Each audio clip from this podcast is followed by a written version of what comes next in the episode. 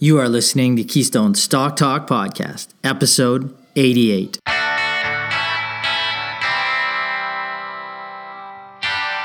If this is your first time listening, then thanks for stopping by. This podcast is produced every week for your enjoyment, and show notes are found at www.keystocks.com. Come back often, and feel free to add the podcast to your favorite RSS feed or on iTunes. You can also follow us on Twitter at Keystocks and on Facebook, or via our 24-hour streaming radio station, pennystocks.fm. And keep submitting your stocks via the usual social channels or at our website, keystocks.com, for our Your Stock, Our Take segment. And we just might review your stock in an upcoming show and let you know if it is a buy, sell, or hold. In our Your Stock, Our Take segment, we answer a listener question on Recipe Unlimited Corporation, symbol RECP on the TSX, a full-service restaurant operator with 24 restaurant brands under its umbrella, including well-known names such as the Swiss Chalet, Harvey's, The Keg, Milestones, Montana's, Eastside Mario's, and Original Joe's. A listener asks us if we see value in its business at present. The first star of the week is no stranger to Keystone clients, as it has been in our Canadian Focus Buy small cap coverage for over 8 years. The company Enghouse Systems Limited, symbol ENGH on the TSX, provides enterprise software solutions serving a variety of distinct verticals, including contact centers, networks, and transportation and public safety segments. The stock jumped 21% in one day over the past couple days after the company released strong fiscal 2019 results. Our second star of the week is Neat.com, symbol KSI on the TSX Venture. The company designs, develops, and supplies software for data and document management within regulated environments. The stock is up around 21% in the last week and over 155% year to date. We let you know why. Again, I'm going to welcome my co-hosts, Brennan and Aaron. Aaron, we just got back from a research jaunt in LA. How are you feeling? I'm feeling good. It was, as we discussed afterwards, it was a very worthwhile event to go to. Over 200 companies, I think over 250 companies. Yes. And really the easy part, as you know, Ryan, is going down and taking the presentations and doing the one-on-one meetings. The hard part is actually going through every one of those companies beforehand and filtering out the ones that we think offer potential value based on our criteria. But I thought it was very worthwhile. We met some interesting companies, had some good conversations, and who knows, it may result in some new recommendations. Yeah, it was. I mean, typically you do these events and a lot of work goes in ahead of time. There's a lot of speed dating of management teams at these events too, so there's work down there as well. But, you know, you've already come to the conclusion of who you want to talk to, set up those meetings, and you go into them. And sometimes you're pleasantly surprised and sometimes you're not. In this case, you know, we interviewed 10 to 12 management teams down there. And, you know, there was a few that stood out. There were certainly a couple companies that were already in coverage that it was good to sit down again and, you know, just go over the growth path. A number of the companies that we sat down with had been in coverage for a couple years now, done particularly well. One company, which I think we spoke about on here in the last couple of weeks, was Expel Inc., and we sat down with management again, get their growth outlook going forward, see where they're coming from, see where some areas of concern are and where the growth is going forward. So it's good to sit there and sit down with management right in front of them for half an hour, and then interview new companies, which we were just conducting our initial due diligence on. Sit down with some interesting businesses from really diverse segments of the economy and see if they can fit into our coverage over the next year or even in the near term now. And there were a couple companies, like Aaron said there, that, you know, stood out that may enter our coverage either on the U.S. side or the Canadian side over the next, even over the near term or the next few weeks. We may be looking into some of those further. So it was interesting, worthwhile, and we now look forward to a little bit more research and a little bit of Christmas time. So we need to get into the show, though, today. We got three companies to look at. The first company we'll look at is a Your Stock, Our Take.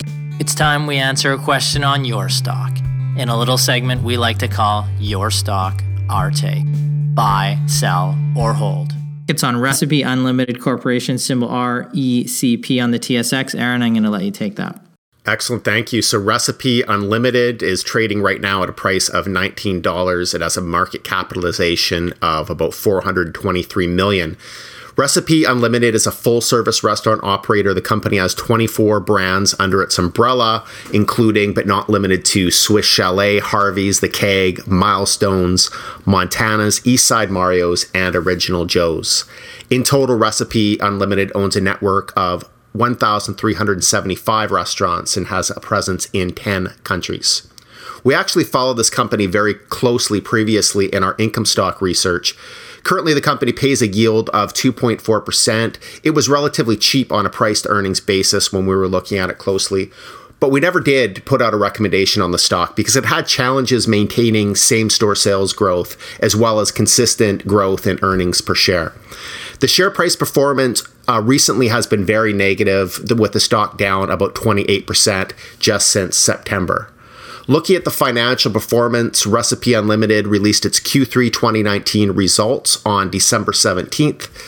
Total sales were down 1.2% for the quarter. Same-store sales were negative 1.3% for the quarter and negative 2.2% for the first 9 months of the year. Adjusted earnings per share were down 11% in Q3 and down almost 13% year-to-date. On a trailing 12-month basis, the company has reported adjusted earnings per share of $1.77. This puts the price-to-earnings valuation multiple at about 11 times. Our take? On the positive side, Recipe Unlimited appears to be producing a meaningful level of cash flow and profit, and it's also very cheap on a price-to-earnings basis. This is also what I saw when I followed the company more closely in the past. It does appear to be a value stock, but is it really a value trap? It certainly is not a growth stock. The lack of earnings per share growth and same-store sales growth is troublesome. One thing that is very important to understand is that restaurant and retail stocks really live and die on their same-store sales growth numbers. Investors want to see that existing restaurants are doing better and becoming more profitable. This was the issue in the past when I was following the company more closely. The lack of same-store sales growth really hindered the stock price, even during periods when revenue and earnings grew due to acquisitions. Long term, there may be some value in this stock, but it's not something that we would recommend buying right now, at least until we see clear signs that the financial performance is improving. Yeah, just anecdotally, and it's always it can be dicey to base your analysis on anecdotal analysis, but even a couple of their brands there, the restaurant brands there that they have, The Keg, and Earl's, I believe, is under there. Was it Milestones? One of the two. Milestones was under there as well. I've been, to the restaurants compared to some other offerings, competitors like the Cactus Club out there. Just not up to snuff, in my opinion, in terms of just the quality and the service. And when you go into these locations relative to some of their competition, they're not as busy. And I can see why same-store sales is not growing at a rate that would power earnings going forward. But again, that's anecdotal. It is, but it's really important, and I think it's a powerful tool that investors have. Yeah. If you're looking at a company and you can sample their product or service, you can go to their stores or you can go to their restaurants or use whatever it is they're selling, that's a great form of research. And while it's anecdotal, you still can consider that qualitative research. I think it was in Toronto, wasn't it, guys, where we tried to get into the Cactus. Yeah, I know you're going to say. We tried to get into the Cactus Club after one of our DIY events. It was absolutely packed. They said 40 minutes minimum for a table. We were hungry. And they told us they directed it to the Keg, which was just across the parking lot. We walked in there and the place was almost empty. So yeah. I personally don't have a problem with the Keg. I've had some good meals there, but it provides some insight as to the power of their brands. And in this type of a business, restaurants, retail stores as well, it's all about the power of your brand and getting people in the door and individual restaurants improving over time as evidenced by same store sales growth. Yeah, and as a quick little story as to using the services of companies you're invested in, I mean, 12 years ago, right ahead of recommending Boyd, I happened to have a chip in my windshield, and I replaced it at a Boyd service location. Good experience, really good experience there. Didn't lead to the recommendation completely, obviously, but I mean, it's good to have a positive experience in a store that you are actually recommending to clients, and we had that. A lot of people will say, is Disney a good stock? When we were down in LA, we visited Disneyland. It's absolutely jam-packed, right? So, I mean, it's nice to see if you're making a recommendation, you can actually visit or use some of the software, the facilities, or whatever they sell, and you have a positive experience with that. It's not always, you can have a positive experience with a company that's trading at very high valuations. It might not be a good investment, but if you can marry a positive experience with a good company trading at good valuations, then, you may have a long-term winner. As far as segues here, long-term winners, the weekly star that I'm going to get to next has been a long-term winner for our clients in our Canadian Focus Buy portfolio. From our Stars and Dogs segment, it's time for this week's Star. Company is called Enghouse Systems Limited. Symbol is ENGH on the TSX. Currently trades around $47 with a $2.5 billion market cap. Over the past 3 days, just actually in one day, the stock was up 21% just this past week. What does the company do? Well, first off, Enghouse is an enterprise software solution provider in a variety of distinct verticals. It's building a diverse software company through strategic acquisitions and some organic growth in the contact management segment, networks, and transportation and public safety sectors. Now, what is driving the stock? Well, what drove the stock up 21% in one day was its Q4 2019 revenue and earnings beat, which were significant. The company also announced that it had two of its recent significant acquisitions had been basically fully integrated and were already up to the EBITDA margins that they had expected ahead of targets, so it bodes well going into next year. Now, those Q4 results... they grew revenues 27.4% to $109 million. Adjusted EBITDA was up to around 62 cents per share, up from 51% in the same period last year. Now, this surprising Q4 growth had analysts raising their revenue and EBITDA targets for 2020. Now, Enghouse generated roughly $110 million in adjusted free cash flow during the year of 2019, its fiscal year. It's likely to generate even higher free cash flow next year as it's fully integrated some of those acquisitions. That's not factoring in future acquisitions. 2019 was a record year of acquisitions for the company as it deployed about $101 million in terms of capital. But the company still ended this last quarter, Q4, with $150 million in cash in the bank and no debt. So with this strong cash balance and growing free cash flow, it will allow management to continue to deploy its acquisition strategy without diluting existing shareholders, which is important, and it'll allow it to pay out about 15 to 20% of free cash flow in dividends as this company has, and continue to up that dividend over the long term. From a valuation perspective, Enghouse, despite the jump, trades with a trailing EV or enterprise value to EBITDA of around 21. If you look at growth coming into 2020, you should lower that ratio to the range of 17, which is moderately lower than its peer group, which is good to see. So we will be updating the company fully to our clients based on the recent quarter and growth going forward. But the share jump over the past week give it our coveted status of our star of the week. Well, I look forward to seeing that update because, Enghouse, Warren Buffett always said that the best holding period is forever. He likes companies that just keep investing in their businesses, growing their revenues, their earnings, and that he can basically just hold forever. And I'm not saying that you can hold Enghouse forever, but it definitely ticks a lot of the boxes in terms of, it's been growing its revenue, it's been generating a lot of free cash flow, growing its earnings, has that cash for its balance sheet. So Great company, but we aren't giving away the rating right now. We'll have to wait and see what the update says.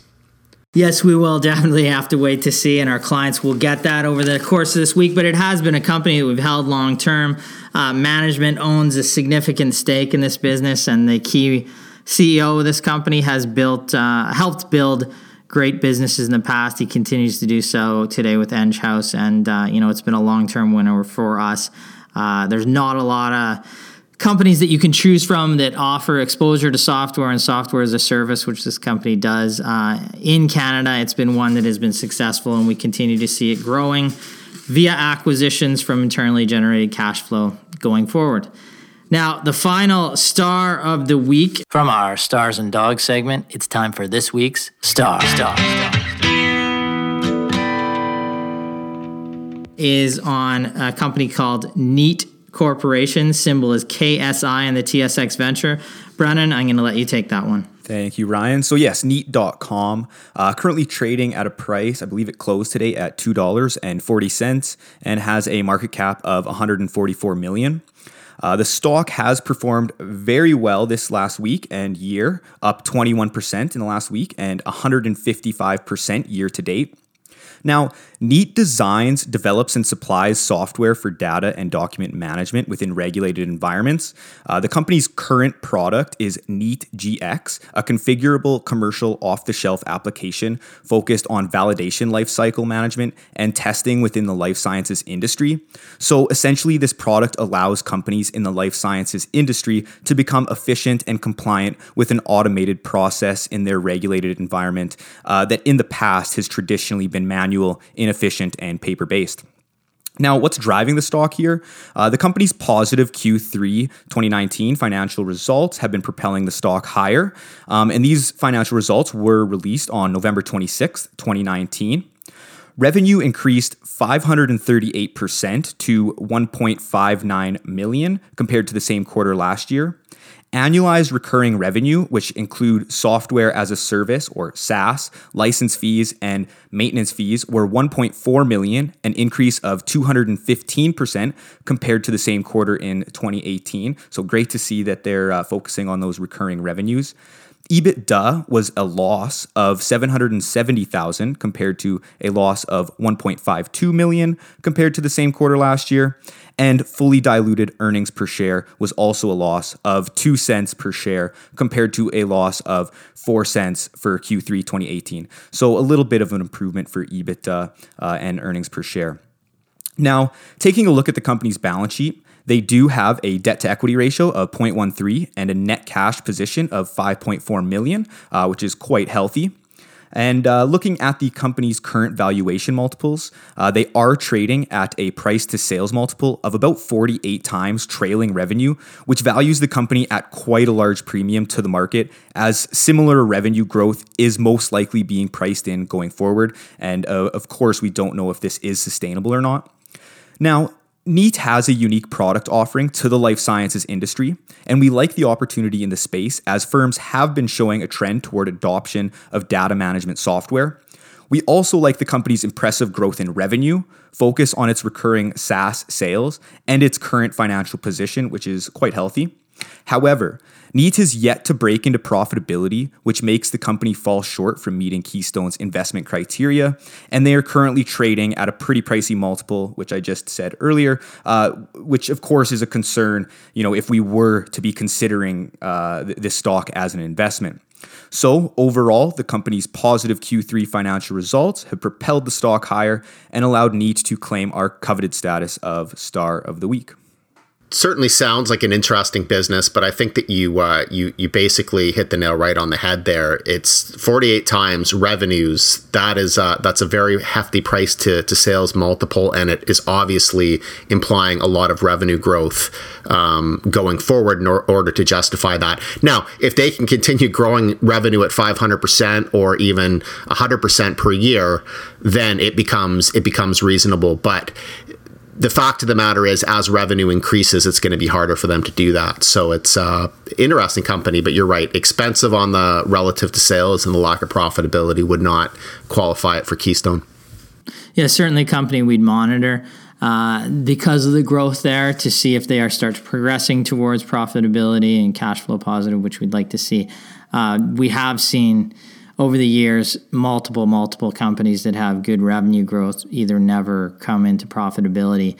And if you keep getting a premium multiple and can never achieve cash flow positive, you have to dilute yourself by issuing shares to continue to grow. It's just not a model. It is sustainable over time. At some point, there has to be a focus on profitability for every company that has continued to have a share price go up and not be profitable. There's, I can show you 100 that has been the opposite over time. So at some point, they have to focus on bringing in some cash flow, and we'll continue to monitor that. The share price has done well, but at this stage, for our criteria, it does not make it. But that is. And I'll just add as sorry, Aaron. That's all right. I'll just add as well that when you look at a company that's growing its revenue by 500%, I believe, Brennan, you said it was only about 1.5 million in revenue for the quarter. Is that correct? Correct. So they're coming off of a base of only a couple $100,000 in revenue, which is almost no revenue. Once you start getting into multi-million-dollar revenue numbers on a quarterly basis, it becomes extremely difficult to hit growth numbers like that. So you really have to consider not just the growth, but also the base that company is coming off of. Great point. Yeah, of course. And then dig into whether those are one-time contracts, whether they're ongoing, recurring revenues. Recurring is a buzzword too, but just to see what type of revenues we're talking about there. Because we do see, you see companies come out with a contract-based revenue, have a big jump in a quarter, then it falls back down quickly thereafter. So you have to be careful that those revenues, the growth there is sustainable going forward. And then they have to at some point be profitable, or else the market is not going to give them any multiple over the long term. But I think that about wraps it up for our show this week. I thank you guys for hosting with me. Keep your questions coming into our Your Stock, Our Take segment. We'll keep endeavoring to answer those. And I wish all of you out there profitable investing. Thank you.